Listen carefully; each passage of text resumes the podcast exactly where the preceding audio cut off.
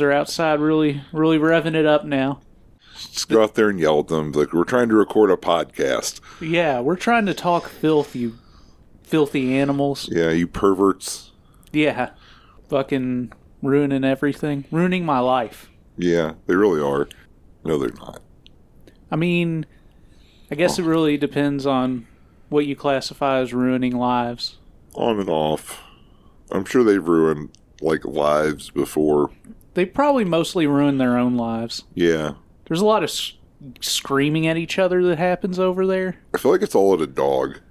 Uh, I think some of it's at a dog, but I don't think all of it's at a dog.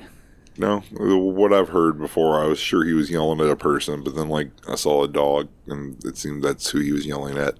I, I think that the yelling can happen at various targets, including but not limited to the dog. Okay, I, I don't. I don't really have these problems. No, Uh, you know, you your I- problems occur inside your home. Yeah, that's uh, when I lived in my old apartment. This lady was outside being real loud. Uh, about like eight in the morning, and woke me up. And I went outside and shushed her, and that made her even angrier.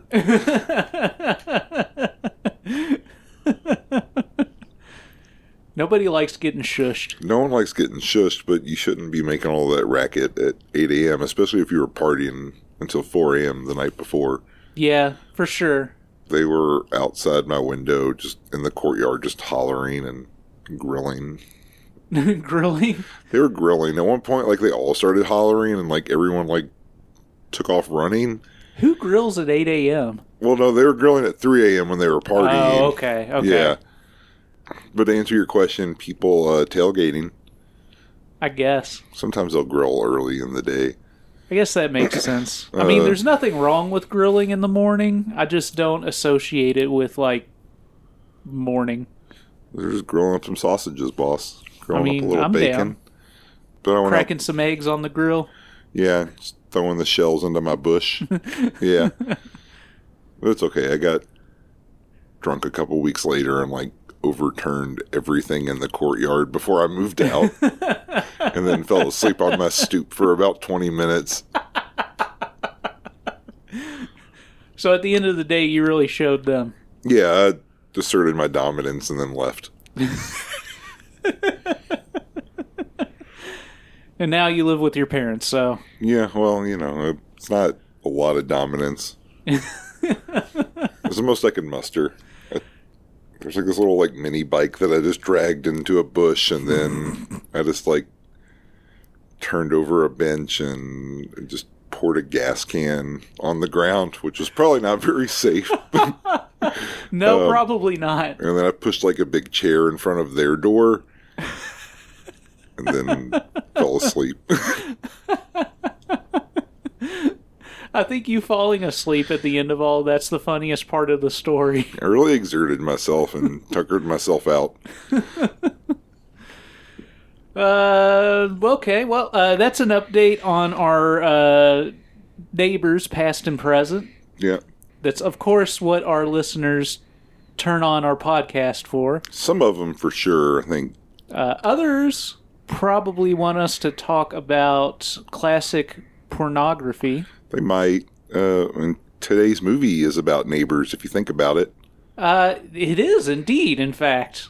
Uh, definitely a uh, situation full of jealousy uh, between neighbors, a bit of a rivalry. yeah, a rivalry. Um, But at the end, everybody gets what they want, I think. And yeah, that's what's important. It's a happy ending. yeah. So, what kind of happy ending are we going to get out of your neighbors? Uh, I don't know. I think you're just going to go over and jerk them off. Okay, Uh, so with that, welcome to the Raincoat Report. This is Boss here with Jeremy. I'm not jerking off that baby. Uh, I hope not. No. I, I I appreciate you uh, taking the time, though, to clarify that. I didn't want you to think that was what was going to happen when I went over there. I don't think anybody was thinking that. Okay, well, it was in my head, so I just wanted to clear the air. Fair enough. Uh, speaking of really strange situations, uh, today we have a fairly strange film to speak about. Uh, we're continuing Franco February. The madness continues. yes. Today, Uh, today. right now. Uh, yes. It's unfolding for your eyes. Uh, we're skipping about 10 years into the future. Uh, we're talking about 85, I believe. 85, 86. I usually go by whatever uh, IMDb says, but you've got that. Uh, it's a 85 production, uh, but it was probably released in 86. okay. Very, uh, very tricky. It was re- it was actually released in uh, Barcelona in '85, but had its wider uh, theatrical release in '86. It looks like What theaters were showing this? Like uh, theaters porno, in Barcelona and Madrid, at least. like porno theaters or real theaters? Uh, actually, definitely porno theaters, and that Okay. kind of feeds into the story here. But Okay. the film that we're talking about today is Lulu's Talking Ass, which is one of those films where the title really more or less explains the entire plot of the film. Yes. It is uh, starring Lina Romay, our our uh, wonderful friend of several films. Yeah. I think she's credited as Lulu Laverne in the Uh, yes, she is. Okay. Um, and uh, the directing credit here, uh, it's another Jess Franco film, of course, but the directing credit is Candy Coster, All right. Uh, as well as the writing credit. Uh, it was actually directed by Jess Franco and written by Jess and Lina Romay. Um, All right. so I didn't know yeah. they both wrote it. That's cool. And Candy Costner, it's Kevin Costner's sister. Uh, it's Coster with Okay. no N. Right. But uh, yes, they're probably still related. Okay, good. It's just, you know, it's international. The add Yeah. or drop a letter sometimes. Yeah, like when Kevin Costner went to Ellis Island, they gave him an extra in on the way in. that's how it happened to me. when my parents I don't know who came to Ellis Island. Somebody did, perhaps. Right. Uh, my last name is spelled like the way you would spell it in, like, I guess Germany or wherever we kind of wandered over from. Uh huh. Uh, and I learned recently that it hasn't. I was like, oh, cool. It's like it's it's neat. Apparently, it was spelled like the way like certain pretzels are spelled. Okay. And then my grandpa went into the military, and the government just changed it to the old way. And then he was just too lazy to like complain, so that became our last name. Which I can see how I'm related to him. That seems like something you would just. Yeah, I'm just like, all right, that's my name now.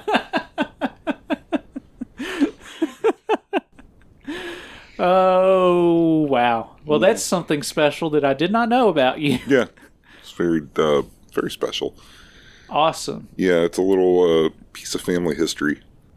So, uh, Lulu's Talking Ass again. We're talking about uh, production in 85, and uh, Shining Sex, we talked about last week, was produced in 75, I believe. So, 10 years difference here, and there is really, in a lot of ways, some monumental shifts in Jess's career uh, that have happened to this point.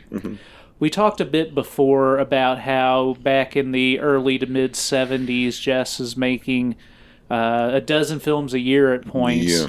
sometimes more, sometimes you know a few less, but kind of uh, there was a period of years for sure where he was making tons of films every year. Right. Uh, as we get later on into his career and start getting into the 80s, it becomes a little bit more difficult for Jess to get financing for his films. When we had the 70s going on, Yeah. we had a lot of demand for more movies, more movies, more movies, uh, especially in Europe. Uh, Hollywood, of course, was still you know financing movies mostly through their studio system. Although in the '70s we had uh, more of a rise of independent film and Right. even people that we don't think about as independent filmmakers they started in the 70s independently your your uh, George Lucas your Spielberg your uh, Martin Scorsese Yeah. all those people kind of started in that that period of auteur cinema but later became you know an integral part of the studio yeah, system kind of became yeah, absorbed into it.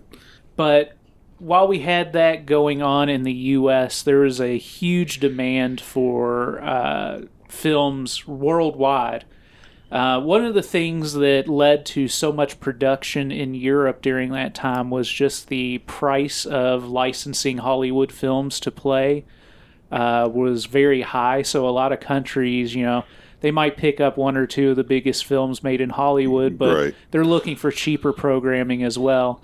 And that's one of the reasons that we saw so much, especially genre cinema in the 70s Yeah. uh, in Europe, and even the you know kind of the the horror films. You know that was definitely being done in America as well, uh, even in the studios. But in the '70s, we're still kind of seeing the modern horror film kind of forming in America. yeah. Yeah. Um, you know, we see the rise of a lot of independent productions like the Texas Chainsaw Massacre. Uh, Halloween, the first one, was totally independent and pretty Yeah. small budget. But we also see a lot of more unsung genre films being made at the independent and regional level in the U.S. But the studio system hadn't quite kicked off with the fury that they would in the 80s, Yeah. uh, making all of those genre films. And uh, that's one of the reasons that the market was so open as well. As we transition into the 80s, things start changing. Um, we see a a bigger emphasis from the studios in America to make horror and other genre films. We get the Friday the 13th and Nightmare on Elm Street films, which are backed by studios. Uh, the first Friday the 13th technically wasn't made by the studio, but Paramount got a hold of it and continued to fund the franchise after the first one. But as we see that rise in uh, Hollywood produced genre cinema, we start to see a lower demand worldwide for that uh, cheaper European made cinema. So once we get towards the mid 80s, we start to see a lot less of that horror stuff. But uh, horror, of course, wasn't the only genre film Right. kind of being made at the time. It was just one of the easier examples that I had to speak to certain talking points. Yeah. Um, but the same was going on with the uh, erotic films as well. It's a little bit different though because we have you know bigger production adult films being made in America, whereas Europe was kind of ahead of the curve, especially in the early '70s in a lot of ways. Yeah. Um, but with the rise, especially of hardcore films in America, we also started to see bigger budget productions and all of that. Right. But just as American productions of uh, pornography started to get kind of at its peak, we then saw the introduction of home video and the whole financial model of adult films changed in America. Yeah. Uh, instead of looking to create films that are going to play in theaters, uh, the average Tom, Dick, and Harry that wanted to watch pornography found the benefits of being able to just buy something that they could watch alone at home instead of having to sit next to other raincoat weirdos in a sticky theater, which is understandable. Yeah. I guess I get it. But and you know, I brought this up on prior episodes as well. But as home video started to trickle to the market, the people that were making these films found that a they were no longer making nearly as much money on theatrical presentations of films, Right. and that slowly kind of tr- trickled down over the course of several years Yeah. but also they were finding that uh, very low budget productions that were pretty much all sex and no filler were selling just as well as the very elaborate productions that they had been making for years and so the call was made by a lot of groups to reduce the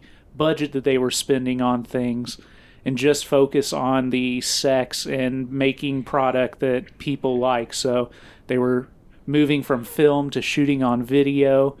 The production time went from, you know, a couple of days, which was already a very short amount of time to make a movie anyway. Yeah. But it went from being a couple of days to we'll shoot it in a day or we'll shoot like a movie and a half in a day or something like right. that. Yeah. We'll just uh, sun up to sundown, just shooting porn. Yeah. It's getting real chafed.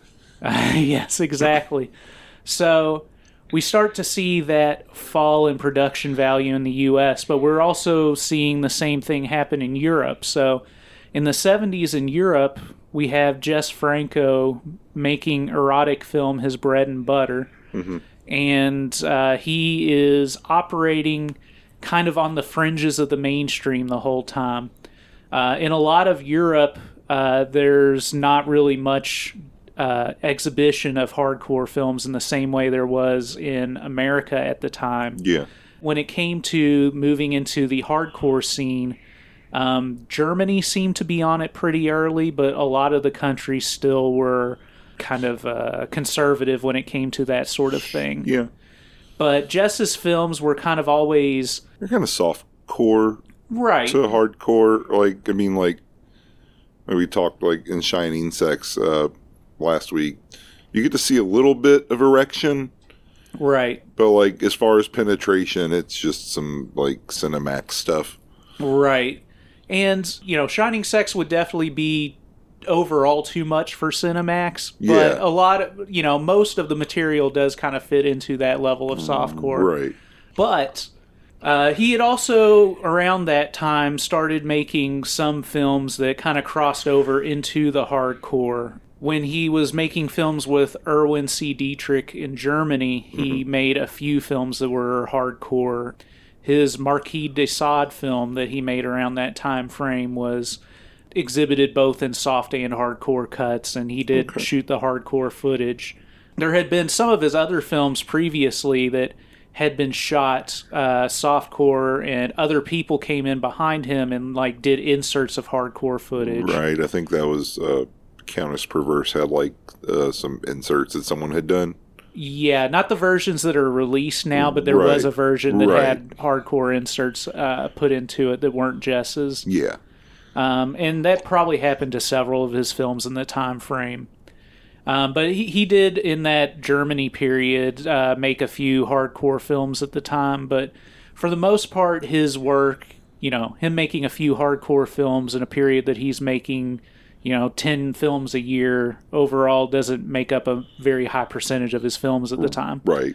But as he gets into the mid 80s, he finds himself with a little bit tougher time getting financing uh, than he had in the 70s because of the lower and lower amount of money being put into European productions at the time. But Jess Franco did have kind of a uh, reputation of being able to turn in these erotic films. So the people that were coming to him to make films in this time frame wanted hardcore stuff. Jess and hardcore didn't really get along super well at the end of the day. Yeah. I think we've talked before. He kind of expressed like a distaste for like filming it. Yeah, he wasn't he wasn't a big fan of it.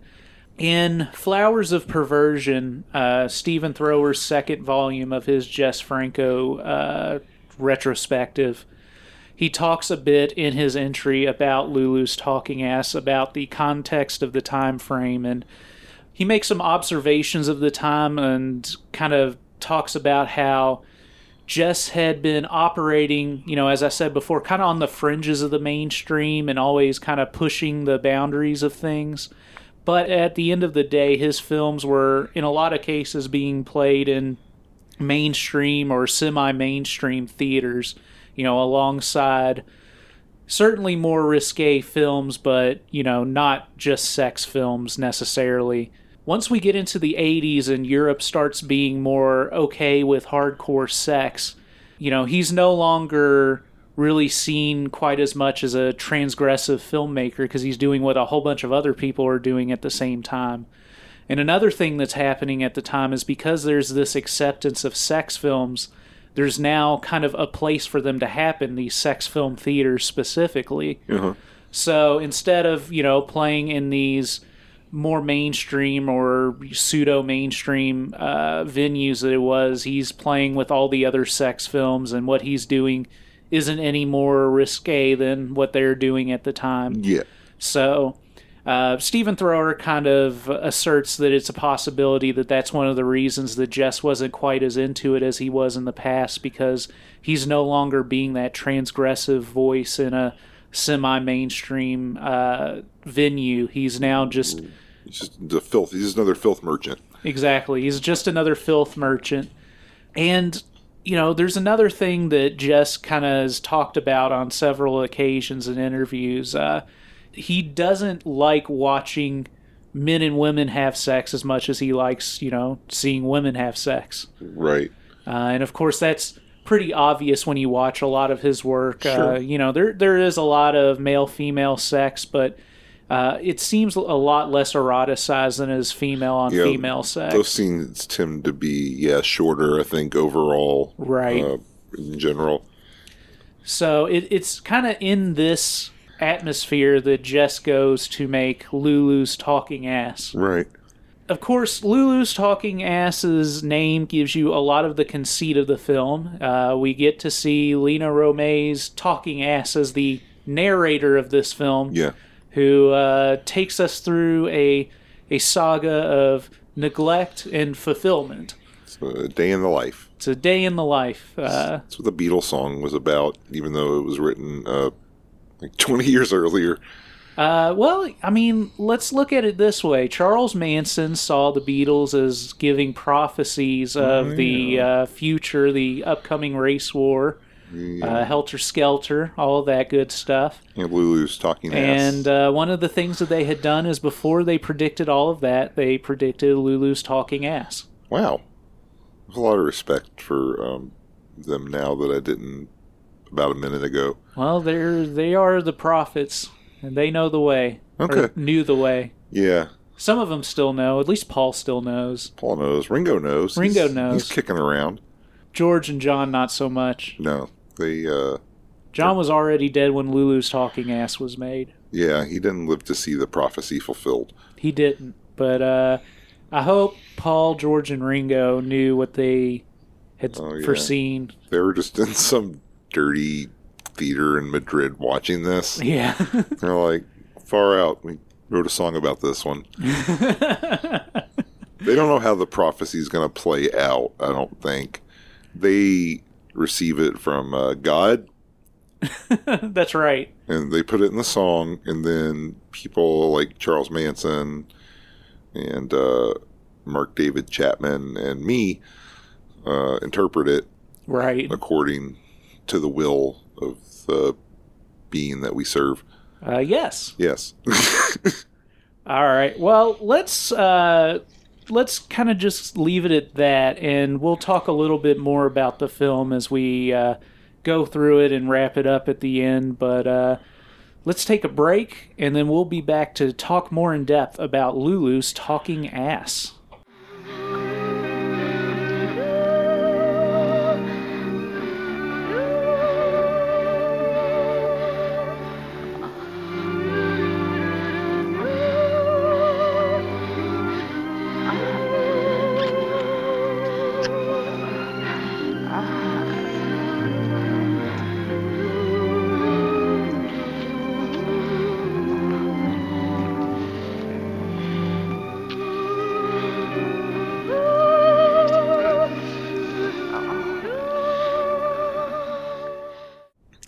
Assholes? Uh, yeah, let's talk a little bit about assholes. So, Okay.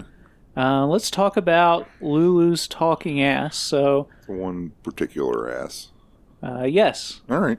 one in particular. I guess there's really not any other assholes that get much attention in this film. No, there's not. Um, so Lulu's talking ass uh, begins with us seeing Lina Romay bent over, showing her asshole to the camera. Um, we get our credits on the screen where she is credited as Lulu Laverne, and as I said before, uh, the film's uh, written and directed by Candy Coster per the credits. Um, it's at this point that we get to see Lulu's asshole talking to the camera, Yes. kind of just kind of pulsating a little bit. Yeah. Enough to narrate. Uh, enough to narrate, yes.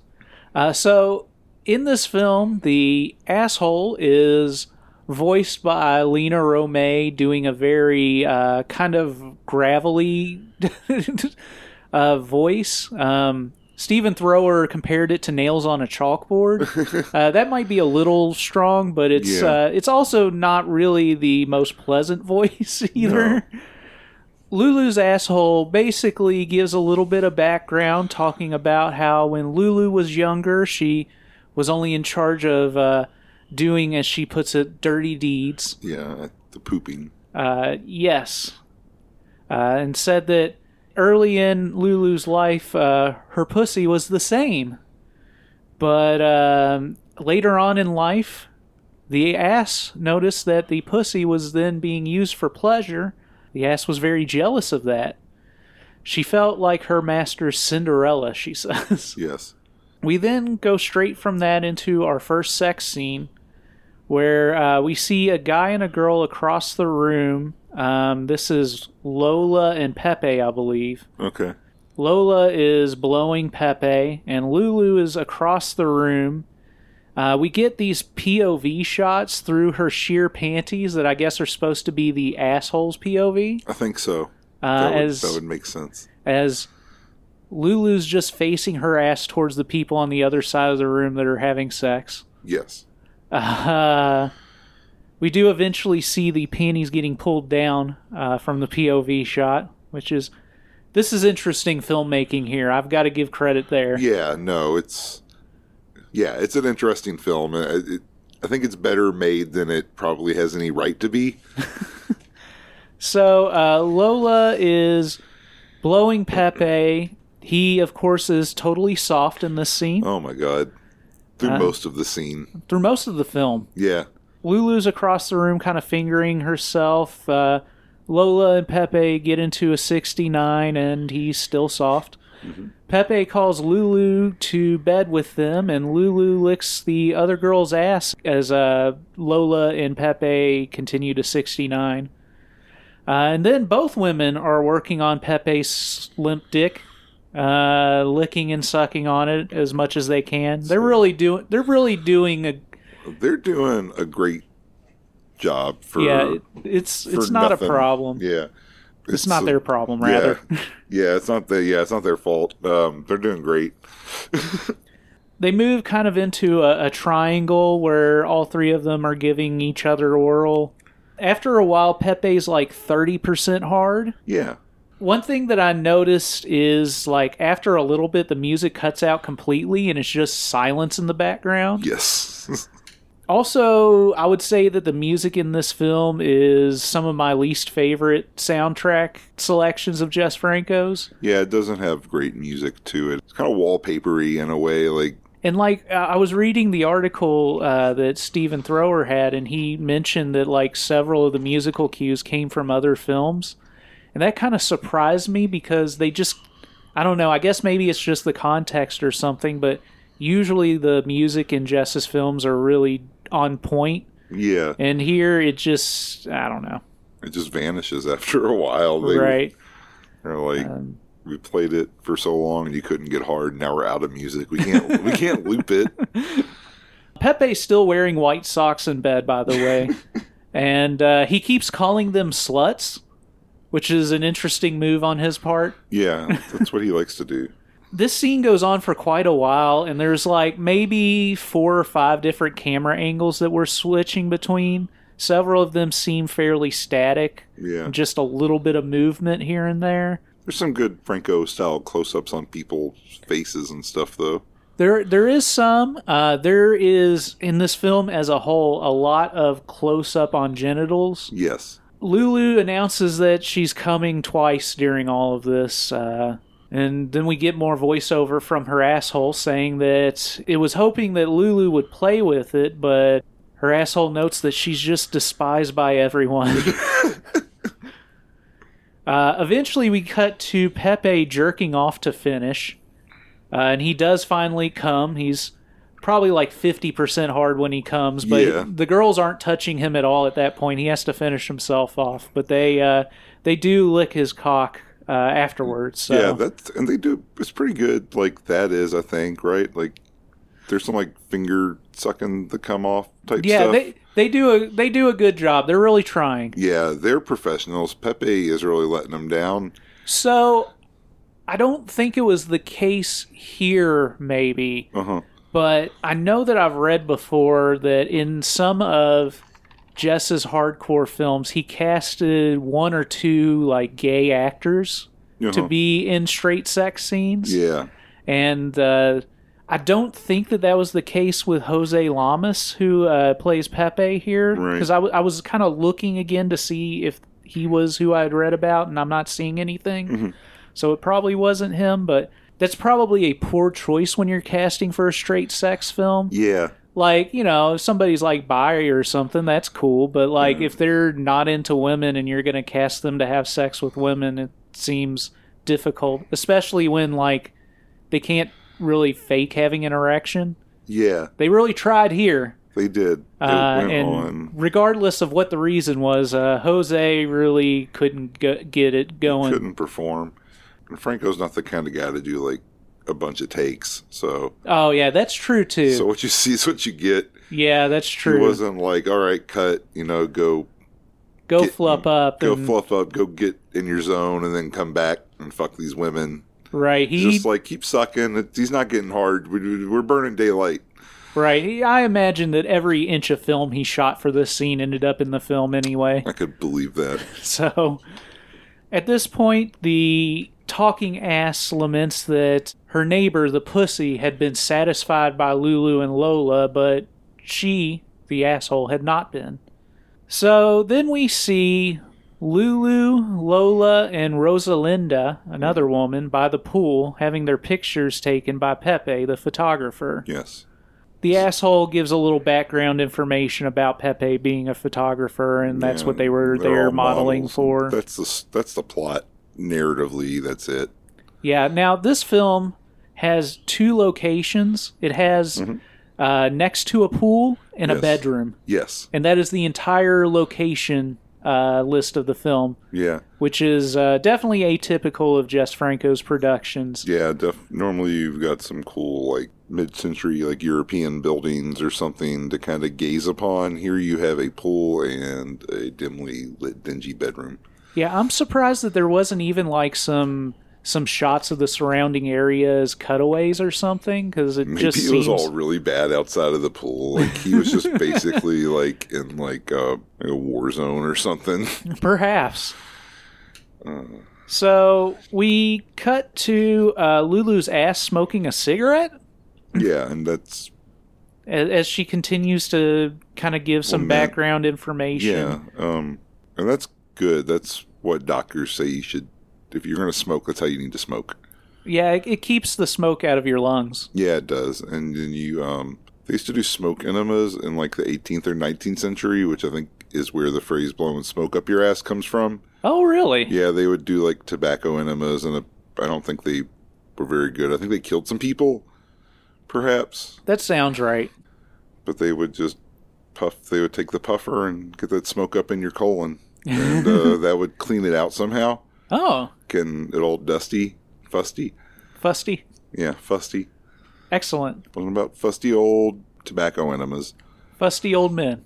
Fusty old men, Fisting old men. fisting old men, fisting Gary Oldman. Oh, yeah. Yeah. We should make that. Okay, he's dead. No, I think Yeah. he's still alive. Is he? I no, don't. he's dead. Is he? I think he died. Wait, no. The other one died. Wakeman. Rick Wakeman? Not the guy from Yes. Oh, okay. Because that's how I got mixed up too. I was like, why is everyone upset the guy from Yes died? Gary Oldman is still alive. He's 62. Oh. So he would be kind of an old man to get fisted. Okay, yeah. So uh, we'll get in contact with his agent and see what we can get set up. Yeah. He's an old man. It's time to be fisted. He's the same age as my dad. Oh, yeah. But we're not going to fist my dad. I'm not going to take it off the table. Don't fist him on the table. Yeah, I'll, I'll fist him on your kitchen table. I was going to break. Uh, so as this as this asshole is smoking a cigarette, uh, we get more information. Lulu and Lola decide that they're going to introduce the young and naive Rosalinda to uh, some sexual pleasure. So we then see Rosalinda looking in a mirror, and Lulu and Lola come up behind her and undress her and start to kiss on her legs and ass. Rosalinda lays down in bed, and Lulu and Lola kiss on her and play with her.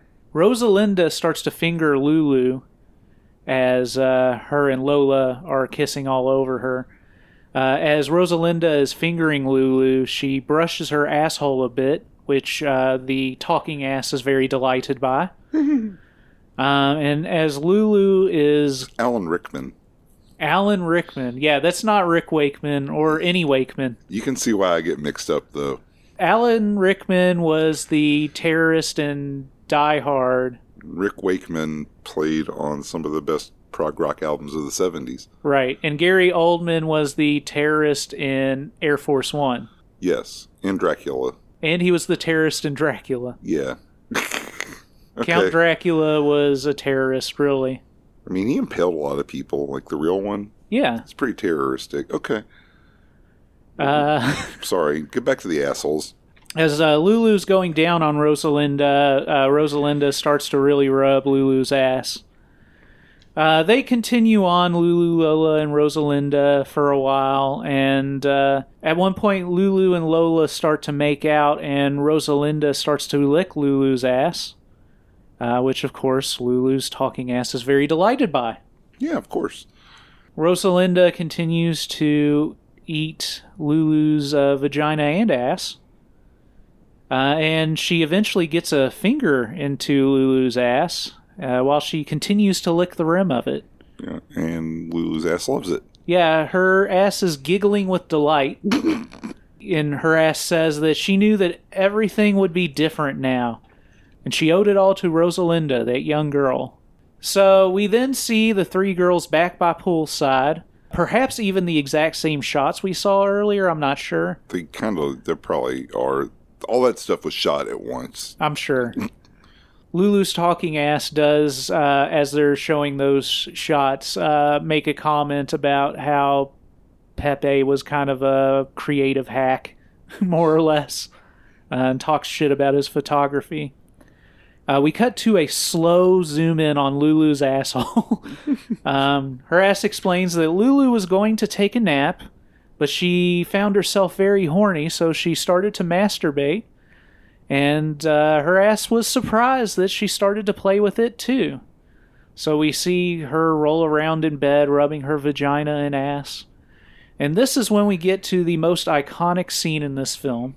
Yes. Uh, as she's masturbating in the bed, we get a slow uh, look across the room at a Oscar statue. Kind of like a. Does he has a sword? Does the real Oscar have a sword? I don't know. It might be a knockoff Oscar. I think it's a knockoff. It's but uh, whatever Spain's equivalent is. Uh, it's a Goya would be the Spanish Oh, Oscar. Um, I'm not sure that that's what a Goya looks like though. Goya is um like a big uh frightening goat's head. Oh yeah. Yeah. Uh, we then see Lulu get up and she goes and grabs the Oscar. And uh, she kind of gets back in bed and rubs it against her clitoris a bit and then uh, around the rim of her ass. And then she finally shoves the statue's head into her ass. Hell yeah. And we hear some high pitched, somewhat grating uh, howls of excitement from Yes. Lulu's ass. Um, there's a slow zoom in on her asshole as she slowly pulls it out. Then her ass makes a comment that after being ignored forever, she got some attention, and then in a few hours, I was awarded an Oscar, she says. Stephen Thrower in the book makes a comment that he would have found that very amusing if they had played that clip when they awarded Jess Franco his Lifetime Achievement Goya Award. uh, That would have been very funny. yes. Um, so Lula's ass talked about how she was excited to meet Pepe again, despite him ignoring uh, her in the past, because her ass realized that Lulu was now convinced of uh, the pleasures of her anus, I guess. yeah. So then we see Pepe fucking Lulu missionary with a sort of floppy dick. Uh, it was harder than earlier for sure. Yeah. Uh, eventually, he pulls out and he comes. It's at that point that we hear uh, Lulu's pussy for the first time, uh, voiced by Jess Franco. Okay. Uh, the pussy taunts the ass, saying it had gotten all the attention in the uh, the cum, Yeah, it did get all the cum. and uh, taunts Lulu's ass for not getting even a taste of it. Uh, Lulu's ass said that it that she knew that it wasn't over and that it would get attention, and she was right. Um, so we get a shot of Lulu blowing Pepe, and it's this long, slow zoom towards her ass. Lulu asks Pepe if he'd like to fuck her ass, and he says yes. So he gets behind her and uh, fucks her. Yeah, he fucks her ass. Yes, and uh, I was surprised here because he apparently got hard enough to give her butt sex. If he's a gay man, maybe it's more familiar territory for him. Perhaps. I don't, I don't know. I don't Uh, think that's probably not a great argument. no, I'm also not sure that he's gay. Let's slander him. Uh, Marco Lama, uh, it's it's Jose Lamas. Jose Lamas. So uh, slander him and his llamas. Lulu's ass in her voiceover says that compared to having a strong cock uh, running in and out of you, everything else has little value. Then we see uh, her ass and pussy argue a bit more, Yeah. and uh, Lulu's ass makes the comment that this was Lulu's sexual makeover. So then we get this scene where Lulu, Rosalinda, and Sabrina, this other girl who appears out of nowhere, Sure. um, are blowing two guys. One of them is supposed to be Rosalinda's boyfriend, and I'm not sure if the other one was Pepe or somebody else altogether. I think it, I can't remember. I don't- I, I wasn't paying that much attention to their faces. There was a talking asshole. There was there um, weren't many shots of their faces Sure. in this. The guys are kind of just laying next to each other in bed, and the the girls are taking turns blowing the two of them, teaming up together. At one point, one of them says, "I love your boyfriend, Sabrina." So I was like, "Oh, okay, this is a different girl altogether than earlier." Because I thought it was Lola at first, but It's not. It's Sabrina. it's Sabrina, and uh, one of these was her, her boyfriend apparently. So much like the earlier sex scenes, there's a lot of moaning and soft dick in this scene. Uh, we do get a pan across the room to the Oscar again, just kind of a, a subtle nod to the earlier scene. Yes. Uh, then we pan back to the two guys going down on two of the girls. So Rosalina is between Lulu and Sabrina, and uh, the guys are going down on Lulu and Sabrina, while one of them's kind of fingering Rosalina in the middle. Sure. And uh, so the three girls are laying next to each other on the bed, and the two guys are on their knees on the floor, leaning over and going down on the girls in the bed. And they kind of shuffle back and forth, uh, going down on the three girls. It's a mishmash of bodies. Uh, yes. One of the guys uh, starts to fuck Rosalinda's uh, vagina uh, with a soft dick, uh, while another guy puts his soft dick in her mouth. Then we see Sabrina sucking both cocks while Lulu starts to fuck her with a dildo that has a banana stem on the end of it Uh huh. which I think could be a reference to Jess's earlier uh, film, The Hot Nights of Linda, where uh, a girl is fucked with a banana in that. It could be. I haven't Um, seen that one. Uh, it's, it's, I mean, it's as interesting as any of his other films. I would Yeah. say it's kind of a middle of the road Jess Franco film, which is not a bad thing. Yeah. Sabrina is uh, stroking both of the guys um, as if they're about to come in her mouth, but they don't. Then we see Lulu's vagina as uh, she's uh, riding a dick. Uh, and then another person's finger goes into her ass, uh, and she's also blowing the other dude. Uh, we get some doggy style sex with Lulu, vaginal sex. Some shots of her looking at the camera, and then we see the guy that was fucking her pull out and come on her ass. Lulu's ass said that at last it had felt, uh, as sh- she puts it, the delicious juice simultaneously hot and refreshing. Gross. Uh, Not a great description of cum. Um, she says, uh, From now on, my partner and I will share in equal parts the delights of love, and for many years to come. Uh, then we see Lulu laying on the bed, spreading her ass cheeks covered in cum, and there's a zoom out. And then what happens is in the shot, the lights in the room just go out, but there's still like 5% light in the room yeah. And then the camera just kind of drifts and then it cuts out and then we see Fin on the screen Yes. and that is the end of the film. Uh, and that was Lulu's talking ass. All right, we're going to take a quick break and then we'll be back to give our final thoughts on Lulu's talking ass.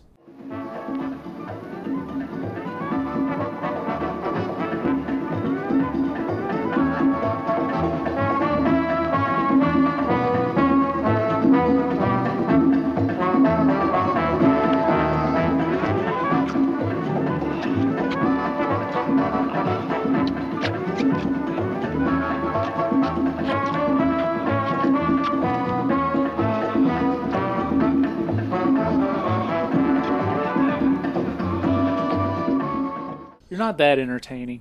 I'm all right. You're the Steve Urkel of the podcast. No.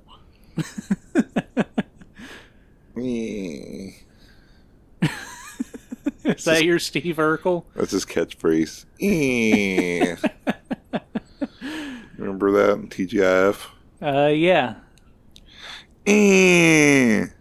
Uh, it's it's worth noting that uh, Steve Urkel was a side character on Family Matters, and it was only the uh, fan response that turned him into a main character on the series. Why I'm the main character on the show. Oh yeah, I guess so. Yeah, fan response is all to me because I handle all the fan response. Oh yeah, I guess that's how that works. Yeah. Uh, and they all say we love him. Love that boy.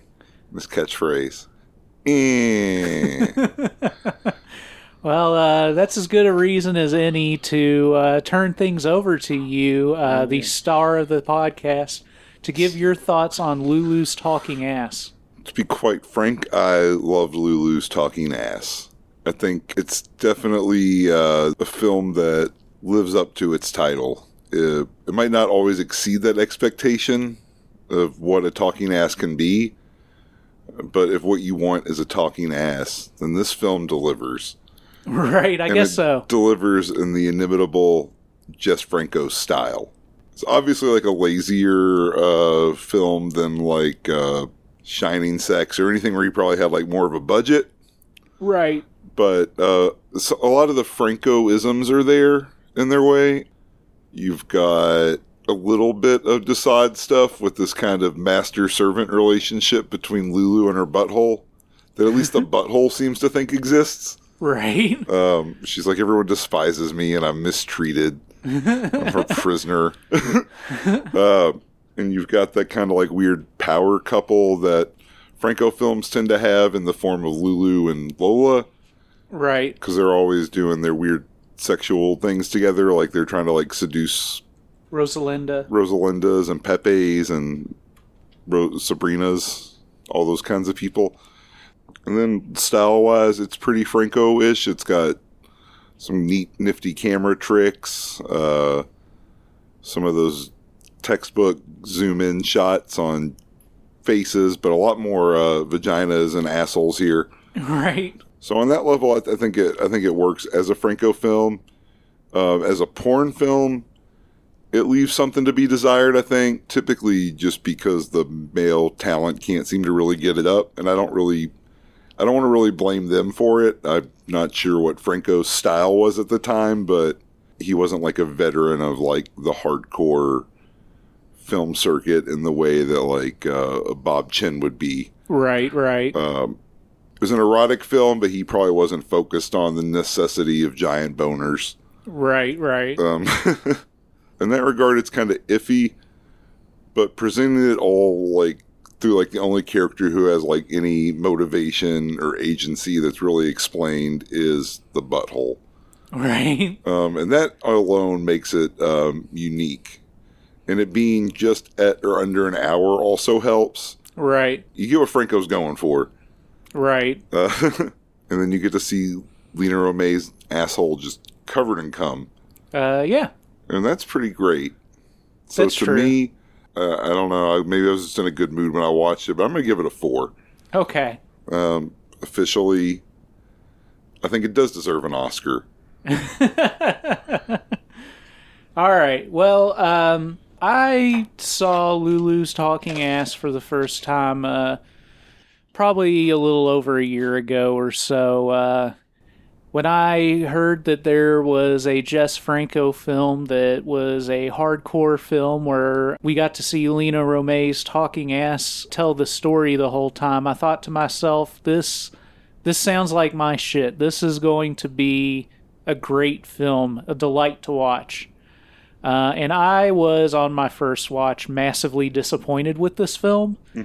And revisiting it, I think I had a better impression of it this time, but at the same time, it also reinforced a lot of the things that I didn't like about this film. Yeah. One thing that I kind of uh, had brought up before was the soundtrack. You know, one of the things that really helps with Jess Franco's style is uh, kind of hypnotic, kind of either either jazzy or bluesy, uh, Yeah. kind of rocky Kind of things psychedelic sort Right. of. Yeah, yeah. to kind of bring that kind of psychedelic atmosphere to things. And, you know, of course, we're breaching the mid 80s, so psychedelic music isn't exactly in vogue at the time. No. But at the same time, I've seen He some should of have got his. some synthesizers. Those were popping off in the 80s. Uh, they were. Yeah. But I've also seen films from near this period. At least, like, there's a couple in '83 that uh, Severin put out, which were uh, Night of Open Sex and uh, Cries of Pleasure. And I recall both of them having pretty solid soundtracks. So, regardless, uh, I was kind of disappointed with that because. I don't feel like the music did anything to give this film a particular tone Yeah. We have Jess Franco doing a bit of Jess Franco cinematography here, Yeah. but at the same time, I also feel like this is some of his weaker work in that respect as well. Yeah. Like he's he's still doing his like zooms and his kind of slow pans and his his uh, real close up stuff, and then Panty you know, cam. panty cam. Panty cam. Asshole cam. Whatever you want to call it. Oh yeah, yeah. Well, yeah. There. I mean, he definitely gets points for that. Yeah. That that uh, shot through the panties. That was a very smart move on his part. But I, I just feel like this film lacks an energy that his other films have. Uh, that well, a lot of his other films, like because at the end of the day, I'm sure this isn't his worst film. No. But and I guess really it's not the worst film of his that I've seen probably. It's for me though in the discussion because of various things about it. Like I, I guess talking about the energy of the film is a is a good thing because like it doesn't necessarily have a certain tone that it d- strikes. Like the only character in the story really is Lulu's ass. Like Yeah. you get the vagina talk to her briefly and you get these like minor interactions between the human characters but not Yeah. really Yeah. it's really just her ass wants attention and then it gets attention and then it's very happy Yeah. and and, and even if that was like the only like shortcoming of the film was that it just narratively had that going for it you know i could still get my head around it but there's there's other things going on here i feel like the film completely fails at being erotic um Maybe that's one of the things I liked about it. I don't know. It's just i mean it's, maybe it's just like a very not sexy sex film about a talking butthole. It's just right one of those just very I don't know, just one of those really out there things that catches me in Right. a way. You know, I mean the the thing is, and, and per, perhaps the reason that I was so disappointed on my first watch, particularly, was because on paper this film had everything I wanted in it. Yeah, I think I'd heard about it when I first got into Franco like a decade ago and had kind of been waiting to watch it for a while. So I'm glad I finally saw it. Right. Definitely. Um, but it's definitely one of those things you can, you can definitely build up like a certain level of like anticipation for that it could never possibly deliver. Right. And it fails in eroticism, uh, especially all the the limp dicks. There's nothing that says I should be aroused in a scene more than a bunch of limp dicks. like, especially when there's multiple limp dicks in a scene. They're just all soft. Everyone was just too. Um, I don't know, whatever. What, what drugs were they doing in the 80s? That, Coke, probably. does Coke always kill your boner? I don't know. I mean, it killed John uh, Holmes's boner. It did kill John Holmes' boner. Okay, well, maybe they did too much Coke. But they did a bunch of coke when they made Dracula Sucks, and most of them got boners. That's true. But Jamie Gillis is a professional. Yeah. He could get a boner from probably most things. yeah, I think his default state is boner. Like he sees just like a well shaped like loaf of bread, and he gets like an erection. You know that kind of thing. Okay, so we, uh, I'm not gonna fault their, but yeah, the, they did. It's not erotic in a porn film to not have a boner. You need a boner. right. I mean, you know, it could be a scene that doesn't include a penis at all, but a soft dick in particular. There should be a boner somewhere in the background, like in um, the Little Mermaid when the priest has the boner. Uh, yes, just like that. But uh, overall, I guess this film just kind of it, it fails at the the visual psychedelia that uh, Jess accelerates at, particularly in his '70s films, but even into the '80s in his films, I, I see it. And in the sex scenes, like nobody seems to be having that great of a time Yeah, like uh, Lina Romay, the consummate professional that she is, really tries. I feel like, yeah, and uh, I, I don't. I wouldn't say that nobody else tries, but at the end of the day, nobody's successful. But I will say that, I mean, I love a good B movie. yeah. I appreciate a unique concept in motion, uh, even when it turns out kind of bad. On paper, it was a great idea, and we did get to see more naked Lina Romay, which I'm always a fan of. But, you know, at the end of the day, I wasn't moved by this in the way that I'm moved by a lot of Jess's work. But I will say that this is something that I will never forget. Um, so at the end of the day, my overall rating is three stars. All right. I was expecting the 2.5 from you, so I was kind of uh, on the fence between the two. I gave it a four, and I pushed you away. I gave you a little push. Now watch out! I'm gonna throw a knife at you. No, don't throw a knife at It's me. the end of the podcast. It's time to throw weapons at you. Shit. Well, uh, I guess that's it for us this week. Uh, if you like what we do here, rate, review, and subscribe on iTunes. Uh, tell a friend, have them listen to us. Uh, terror in his eyes. he's just, he's still swinging the knife in my direction. Finish plugging. Follow us on Instagram or Twitter at Raincoat Report. Uh, raincoatreport at gmail.com. We're still out there looking for your homemade porn uh, or uh, any yeah. found pornography that Yeah, you find Give us in your found- walls. Yeah, send us the wallonographies. The wallenographies. The wallonography. Yeah. Oh, yeah, okay. yeah. you know, hook us up. We'll talk about it on the show. Franco February is continuing. We have uh, two more episodes to go. It's a short month. It's a short month, but it's going to be delightful. And I'm sure we'll revisit Jess Franco on this show in the future, perhaps next February, but in the meantime, probably at least once or twice as well Yeah. in between. It's got a lot of movies. There's a lot to cover. Yeah, we've got to cover all 180 whatever movies or whatever it really not- is. They're not all erotic, though. That's true. We got to cover all 150 of his movies that are erotic. Okay. Anything with a nipple counts. Oh, shit. Well, at least that means we can talk about uh, Bloody Moon. Okay. Yeah. Let's talk about Bloody Moon. Uh, let's do it now. All right. Bloody welcome, Moon's a great movie. Welcome to the podcast. Uh, every time I put on Bloody Moon, I've fallen asleep. Uh, okay, well, that'll do it for Bloody Moon, but uh, I recommend watching Bloody Moon if you haven't. It's just Franco's attempt at a slasher, and uh, it's still very Jess Franco.